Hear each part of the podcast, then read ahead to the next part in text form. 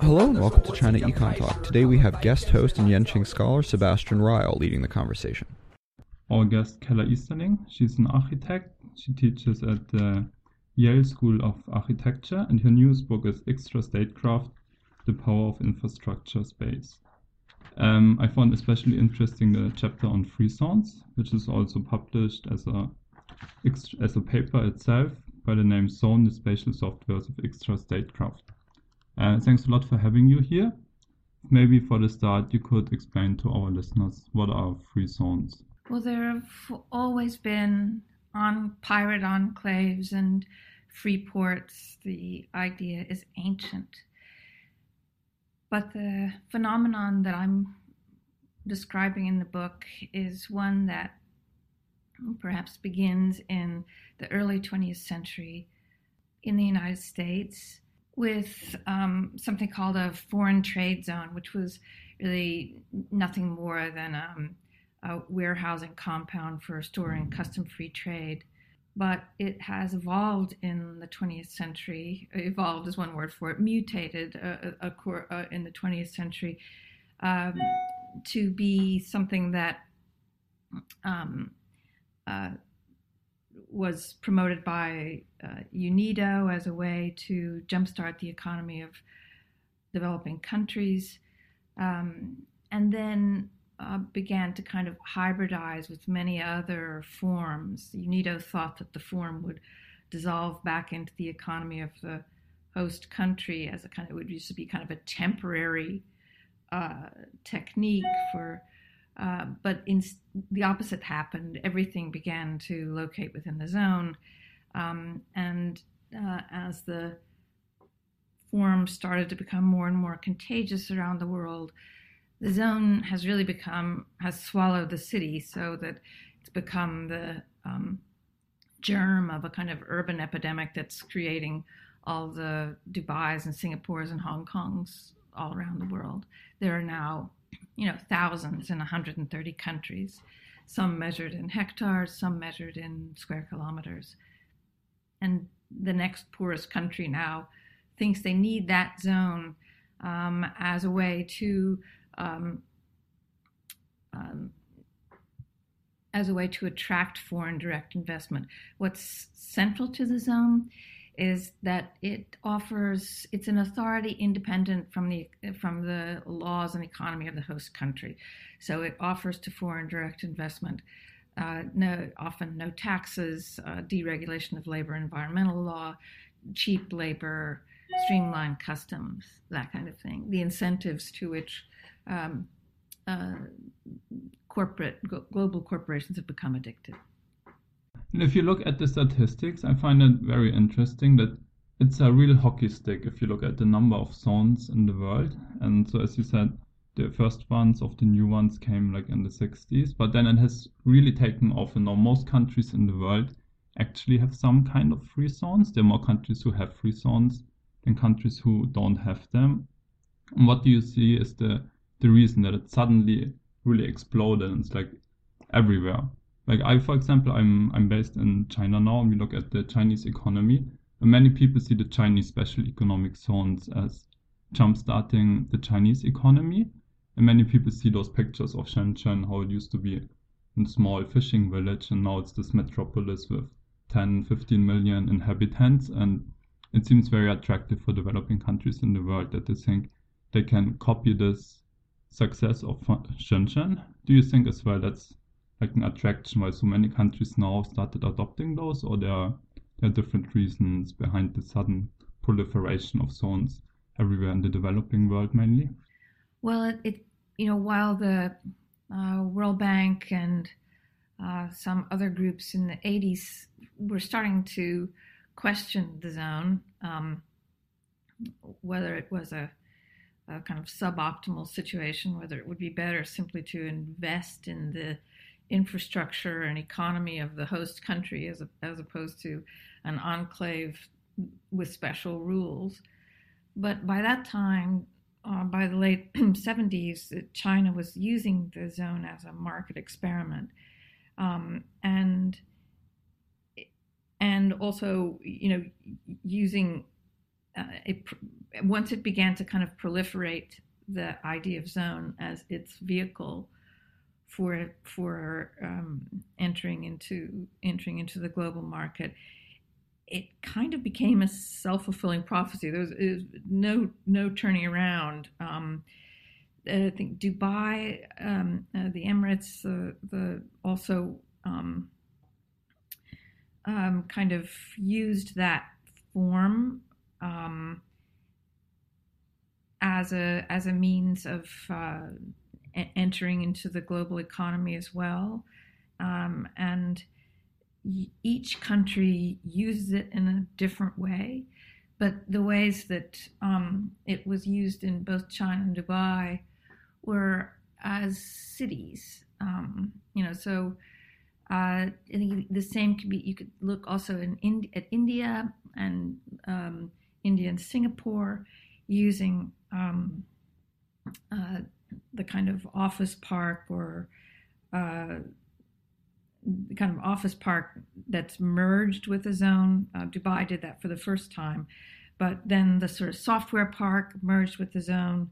Um, so there's there's you know several different places in the world with large population centers that are I mean, or, or which are which are you know generating this idea um, and generating different forms of the zone. And there are, you know, there are there are many many different forms of the zone. The one thing that they you know have in common is that they are a kind of incentivized urbanism. As the world is further and further urbanizing, and we have still big parts of the population that are living on the countryside, and many people project that maybe we will see the biggest push of urbanization within the next decades. Do you think special economic zones are a good way of jumpstarting new cities to give potential home to these people looking to find uh, homes, or is it better to expand existing cities? So I know there are like a lot of people are very interested in the idea of creating new cities and then combine also with new regulatory frameworks. So there's the idea, Paul Romer, who's now the chief economist at the World Bank, he spearheaded this idea of charter cities, which is a very radical approach of starting a new city basically with completely different laws from the country. And that that would be an idea to not only provide a new city for people to go, but also jumpstart the economy. But of course, it also has connotations of new colonialism as it's very inspired by the examples of Hong Kong and Singapore, which were obviously British colonial outposts. But uh, on the other hand, it has also many supporters who think that would be a way of, on a clean slate, to design a well functioning city with well institutions that can provide something in a dysfunctional country that doesn't exist before and inspire change. What are your views on that? Do you think more it's uh, intrinsically a colonial project trying to place institutions somewhere instead of organically developing them, or is it a good chance of kind of starting from a clean slate and developing something uh, completely new? Well, the kind of clean clean slate one stop is the usual slogans that are attached to the zone, and and I think they are um, the kind of charter city is really uh, just just another version of that kind of incentivized urbanism, in my view. Um, so, no, I'm not really so interested in it. Um, I mean, it just seems that um, the best thing to do is to try to find a way to um, invest in the existing economy invest in existing cities. Um, and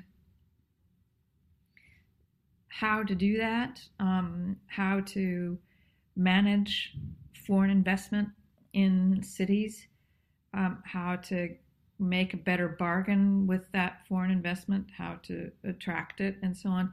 Seems to me to be an incredibly interesting um, design problem. So the clean slate master plan is a pretty boring design problem, or it's not even a design problem. It's just a it's just a template uh, for another shiny city. It's just a a blunt instrument, and I'm not convinced that it's done anyone any good. It's more and more evidence that there are clear winners and and clear losers in that formula. So, um, you know, also just, uh, you know, also just, uh, know, it's uh, something that is is drained of of any vitality.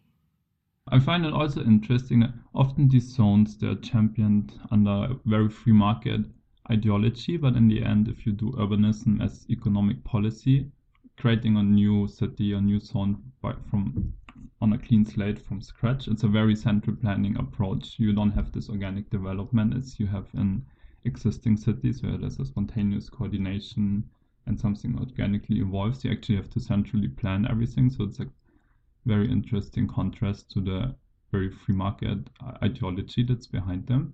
So it's always this this tension. Um, then I wanted to ask you, as uh, our podcast called um, China Econ Talk, there's been a lot of the Chinese zones have been very important within China itself, but there's also been a process of exporting this concept, as at least in China, people have been very convinced that it was a successful model for China, and now they've spread to, to Africa, to Ethiopia, for example, where the government is working very closely to uh, Egypt as well, to Zambia, and a few other places. And do you think they are part of government to political outreach, trying from China trying to gain a stronghold in these positions and like a neo-colonial project, or should we rather see it as a form of development aid where China is trying to use its expertise and try to benevolently give that to other countries further away? Well, uh, you know, on the heels of the, of the last question, to the um, what one what I'm looking for is a protection of labor, or a, a way that labor has the protections of the rule of law, which is why I'm also suggesting that investment um, return to existing cities. Uh, so the the dangers that accompany um, the kind of shiny new enclave outside of the existing city, uh, you know, are are dangerous to labor, but they're also dangerous to draining away uh, needed infrastructure for for in in the host country in in in existing cities. Um, so I don't I don't see anything different about that in the way that China is um, uh, taking on big infrastructure projects in um, in Africa or making new uh, shiny enclaves. Um, the, I don't I don't see any safeguards for labor in that uh, formula. Um, do I think that somehow China is selflessly offering its expertise to um, Africa? No, I don't. Um, I'm not sure. I would maybe you would call it a kind of neo-colonialism. Maybe you would not. Maybe you would just call it what it. Uh, maybe maybe you would look at it for what for what it is now. Just look at the evidence there. Um, it's not to say that that that there's not something there couldn't be something productive about uh, African Chinese partnership. That some of the design work that I've been doing is trying to think about how how African cities and countries make a better bargain with their assets. It's clear that China's made a calculation that there's some benefit for them in the partnership what what how best to benefit the host country? Um, what's the calculation on the other side that that concerns me? I see that um, free zones special economic zones they're quite established and it's e- rather easy to sell them to countries under this label i feel at least. And i remember the case of the special economic zone in sri lanka where china gave a loan to the previous Sri Lankan government, and they were not able to service the loan. And now China took over the whole port area with the attached free zone. It's I think on a 99 year concession, and but it's called a free zone, so it's a lot more nice sounding to politicians. That's if you would call it a treaty port, which would be like a very sensitive term, or some foreign concessions, which also would be very sensitive for political views. So I feel it's also it can include a lot of different things. Like many free zones, special economic zones, are basically just industrial parks. Some other ones are much more like whole cities. Some even have their own legal system, like the in, in Dubai, the Dubai International Financial City. So it can include a lot of things, but it seems to be that you can quite easily package what you want under this label and then uh, sell it to other governments. At least uh, I feel like this. I mean, nothing, nothing is more sort of hilarious than the idea that these are um, outposts of the free market. Um, these are outposts of a manipulated market. Um, so free, free has never been the right word here, um, and uh, so even the kinds of uh, design work that that I'm often proposing is about how to create interdependency, um, that there's more empowerment in the interdependency of um, uh, interdependencies between the assets and needs of a city like Nairobi or um, uh, then then to to try to package the idea as one related to freedom or uh, uh, convenience or uh, some kind of uh, un- unencumbered, lubricated situation. It is unencumbered and lubricated for some, but but uh, not so much for for others. But then, if you see that there are so many projects of those free zones, and as you said, it's like trying to build shiny enclaves. But then it's surprising that most of these projects actually go nowhere. They don't generate profits for the economy. They don't even generate those shiny skylines. They're basically just stuck. They build of maybe a few industrial sheds, but then nothing happens. What do you think are the are the reasons why some of them, like in Dubai, become very big, very successful, or like Shenzhen, and then we have so many of them, maybe 80, 90 percent, who basically don't go anywhere, non regarding if they are uh, considered to be good or bad, but they just don't go anywhere. Well, I, I mean, I, I, think it is probably, as your previous question suggested, that there that there are economies that are overextending their abilities, taking on loans that that, that can't yet handle um, to be able to provide um, infrastructure for uh, that's attractive to foreign investment.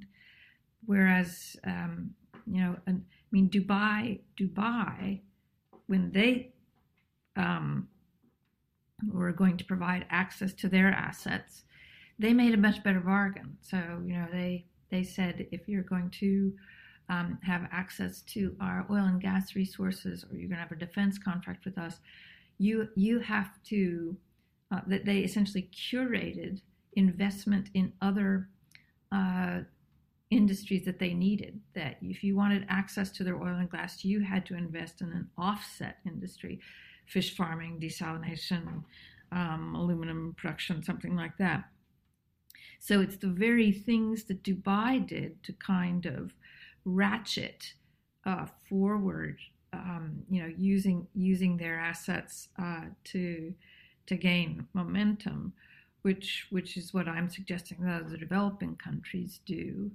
Um, and you know, I mean, I'm, Dubai also has an enormous cushion of capital that it can withstand. It could, you know, it, it could withstand something like the 2008 financial crisis, but but only because you know it had a very wealthy neighbor in Abu Dhabi to kind of bail it out. Um, Uh, but but it's clear even when I've been at uh, conferences for um, uh, free zone developers.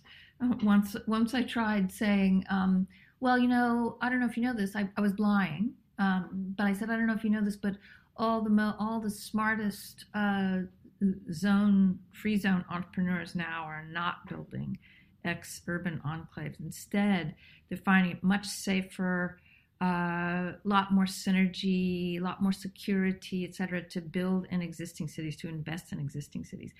And um, it was hilarious. The response, the response from uh, a few bankers, was that that um, yeah, they'd encountered so much failure with in the in these attempts to build cities out of whole cloth, and that in fact it would be better to build in existing cities. I was bluffing, um, but I just I just wanted to see what what they would say, and the response was interesting. I feel it's always very difficult to build in new cities. I've the um, most ambitious programs, at least that I know of, seem to be in Saudi Arabia, where there's the King Abdullah economic city, which is already a bit older. And the last guess I heard, it's oh maybe they, they plan to invest up to 100 billion US dollars to create a completely new city on the coast of the Red Sea, where there was only desert, which would be the biggest investment project in human history, probably the biggest single one. And the last guesses I heard, there were only around 5,000 people living there, which seems to be very inefficient given the huge amount of investment. But then, rather surprisingly, the new crown prince of Saudi Arabia recently, just a few weeks ago, announced the creation of NEOM, which made a lot of headlines, which is up to half a billion, yes, half a half a trillion US dollar worth of investment. Very big. There's nothing at all there now. He signed up the former CEO of, of Siemens, one of the biggest managers in the in the world of in industry and business, to develop it. Uh, what are your thoughts on that? Do you think that's just megalomania, or so on the other hand, some people say if you want to reform a country as Saudi Arabia, it's very difficult. It's very difficult to adopt existing cities to negotiate with people about trying out new policies like giving women the rights to drive, which now finally came through, but which was already also spearheaded in the King Abdullah Economic City. Isn't it sometimes also good trying to just build something new, which is optional, which sidesteps vested interests, and you can just try it out, and if people like it, then it can spread back. So like it's a way to experiment without stepping on on anyone's shoes. Yeah, the the NEOM project is uh, is remarkable. Um, well, I, I suppose it, it, underlines this the habit, um, which is now it's now become kind of um, a, more than just a kind of global contagion. Uh, this kind of city building thing, it's it's become you know it's become a habit of mind that you can um, you know use cities to um, you know that you can you know create these new uh, environments new approaches to politics and so on and that the the new city has always had that um, uh, had that responsibility from the from the intentional communities of defecting religious groups in the New World or to uh, uh, Spain's laws of the Indies in the 16th century. Um, there's always that idea that you know kind of you can create a formation in real estate and that will you know create the the the new world the new political disposition the new social um, new social rules and so on um, i mean the the the neom looks like uh, like the toy of a of a of a very rich prince but then I also feel it's very interesting when people try to create those new things. It's always has some kind of frontier mentality, trying to push, trying to develop something, something new. And there have been recently uh, very new kind of ideas, which also have been based on this free zone experiment. So one of them would be seasteading, where people try to build new cities on this on the open sea and one institute that's trying to pursue this to recently signed an agreement with uh, French Polynesia in the Pacific, where they got their own special economic zone on the water to develop a floating city in the special economic zone. Um, what what are your thoughts on that? Do you think that has any chance of going anywhere of being successful? It's it again. It's sort of it's quite common. There there are these these kinds of ideas are are always around. Um, you know the the the giant uh, mile long cruise ship that you live in called the Freedom Ship, um, or the seasteading phenomenon, or, or something. It's um, again, it is about this kind of uh, cultural fallacy surrounding the idea of freedom, um, at least in in my view. Um, um, I mean, Neom is interesting. Uh, you know, for its attempts to uh, change cultural mores. It's also one one thing I find interesting about it is that is the um, proposed bridge also to the African continent. Um, you know, across the across those two um, um connecting uh, uh, back across. You know, I don't I don't know what that means. I mean, there's it, it is an indication of different kinds of alignment, political alignment. So it's not just, uh, and it is, and it is as as as we've been saying, something that's attempting to kind of um, change cultural mores or give another kind of power to the younger people in Saudi Arabia, kind of almost brand the the desired global lifestyle of younger people in Saudi Arabia. Um, so that the, there's there's much more going on there than in the kind of freedom ship seasteading kind of um, projects.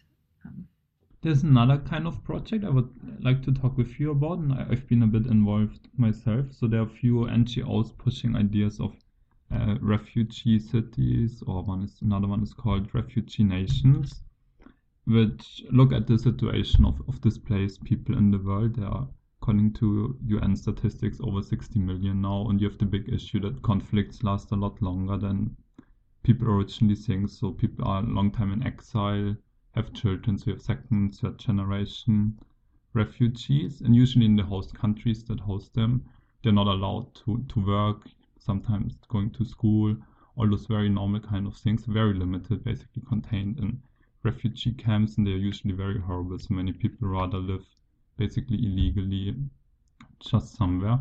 And so the idea is that people say it's a state that's very unacceptable, which is a waste of human potential, does not allow these people to develop their lives, to create around those refugee camps or other places in the host nations small enclaves where refugees are allowed to work. Because typically there's a lot of opposition if the host government would grant the refugees to work. That's why they don't do it. And so there would be one way of using this special economic zone approach, which basically says you have a geographically defined area in which a different set of rules applies, and you have one new experimental policy, and this experimental policy is giving refugees the right to work.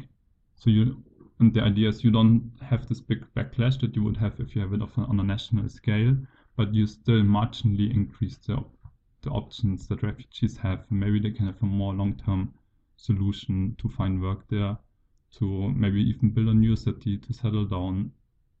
What what what are your your thoughts on that?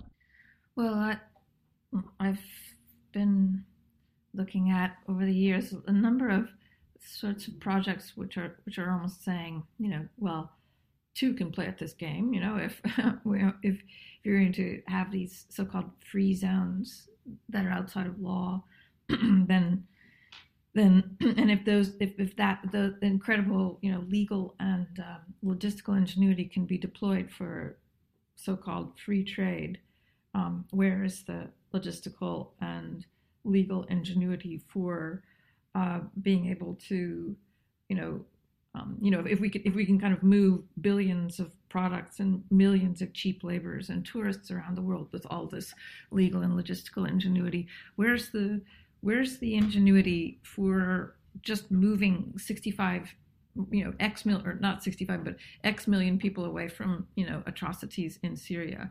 Or you know where's the legal logistical ingenuity for uh, relieving the situation of other people who, who need to move.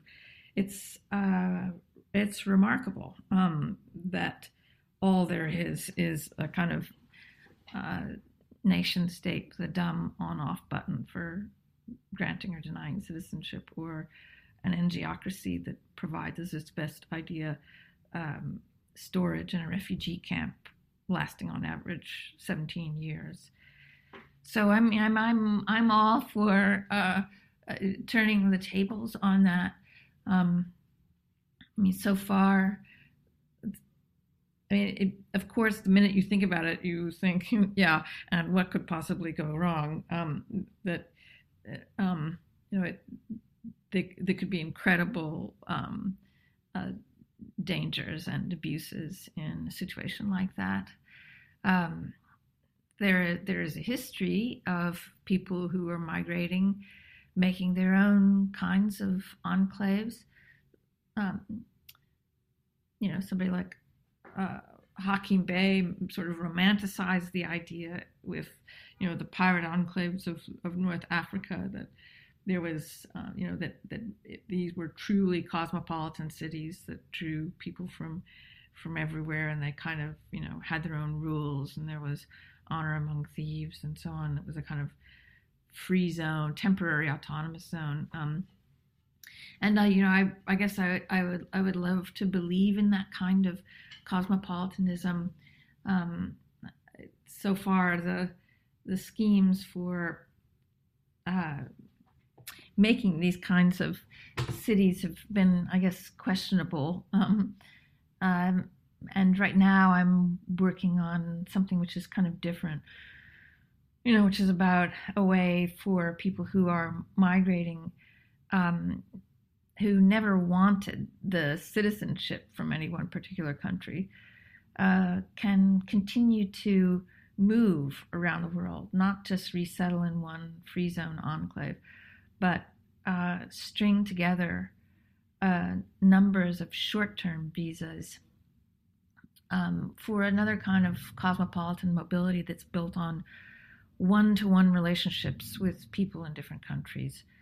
Um, and so I'm that's on my mind now as something that again not about freedom but about obligation about one-to-one connections i'm wondering if i'm, I'm thinking about that as potentially a safer more secure option if the if the movements can be uh, if the strings of movements can be accredited um, to um, as an especially uh, prized credential education credential training, credential, etc. So we're working on that right now for a project at um, for the Venice Biennale. It's a global platform called Many.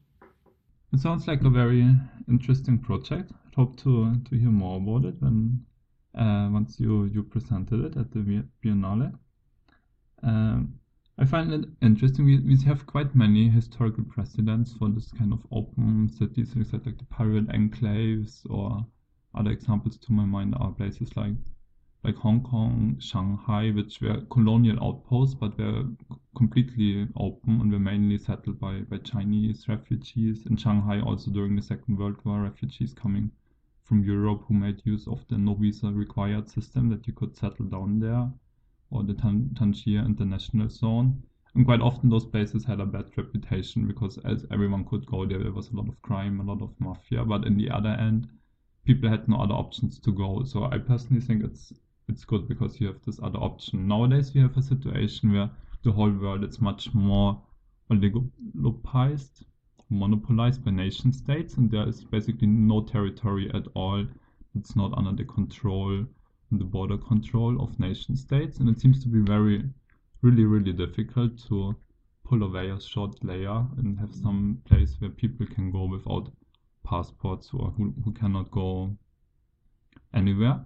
But then on the other hand, it seems much easier to pull a bit away of those layers of regulation of the nation states when it comes to setting up free zones that are tax exempted or for free capital movement. But in the end, it's like people that are very important. And I think it would be much more meaningful if we could add this dimension of allowing people to go somewhere as well. But somehow that seems to be much, yeah, a much bigger barrier in the current system of, of nation states than for for capital, and it seems it's also a historical an- anomaly because usually we didn't we had a lot of more free cities or the Hanseatic League or bigger empires, so either even nation states were much more laissez-faire regarding migration than than they used to be nowadays. Yes, I suppose when you know when one thinks about those, um, the idea of a, a, autonomous city for refugees, you know, it, things would have to be uh, organized. I mean, it, it, it, things would have to be organized in such a way, if it were anything like that were to be successful, um, things would have to be organized in such a way that it's um, avoided the obvious specter of that just becoming another camp, you know, another camp, but one without uh, any resources. Um, is it just another means of containment, or is it, or does it truly have the the, um, sort of um, privileges that we give to goods and tourists and free trade, or is it just is it just another way of sort of corralling the other uh, in a, in a place with no with no resources.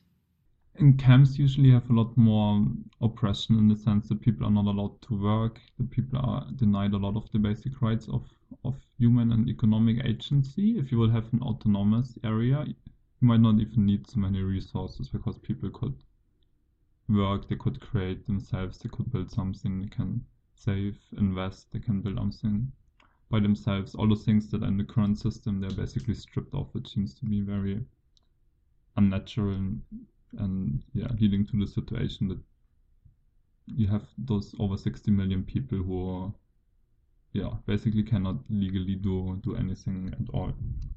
Right. And i mean in making this this many site that are talking about we've looked at other um, diasporas um, and how they have how they have operate how they've worked and how and how people who are moving you know are you know when they are allowed to bring their work and their ability to you know invest and create and so on um, you know looking at uh, the the European diaspora during the Second World War to any number of places around the world to to Shanghai to uh, to Sao Paulo. Um, you know, there it's almost as if in uh, you know when when there is a way to enter into the economy, and again, sometimes it seems as if it's with a one-to-one connection, where there's a family member, there's um, um, somebody you know, there's a kind of community that's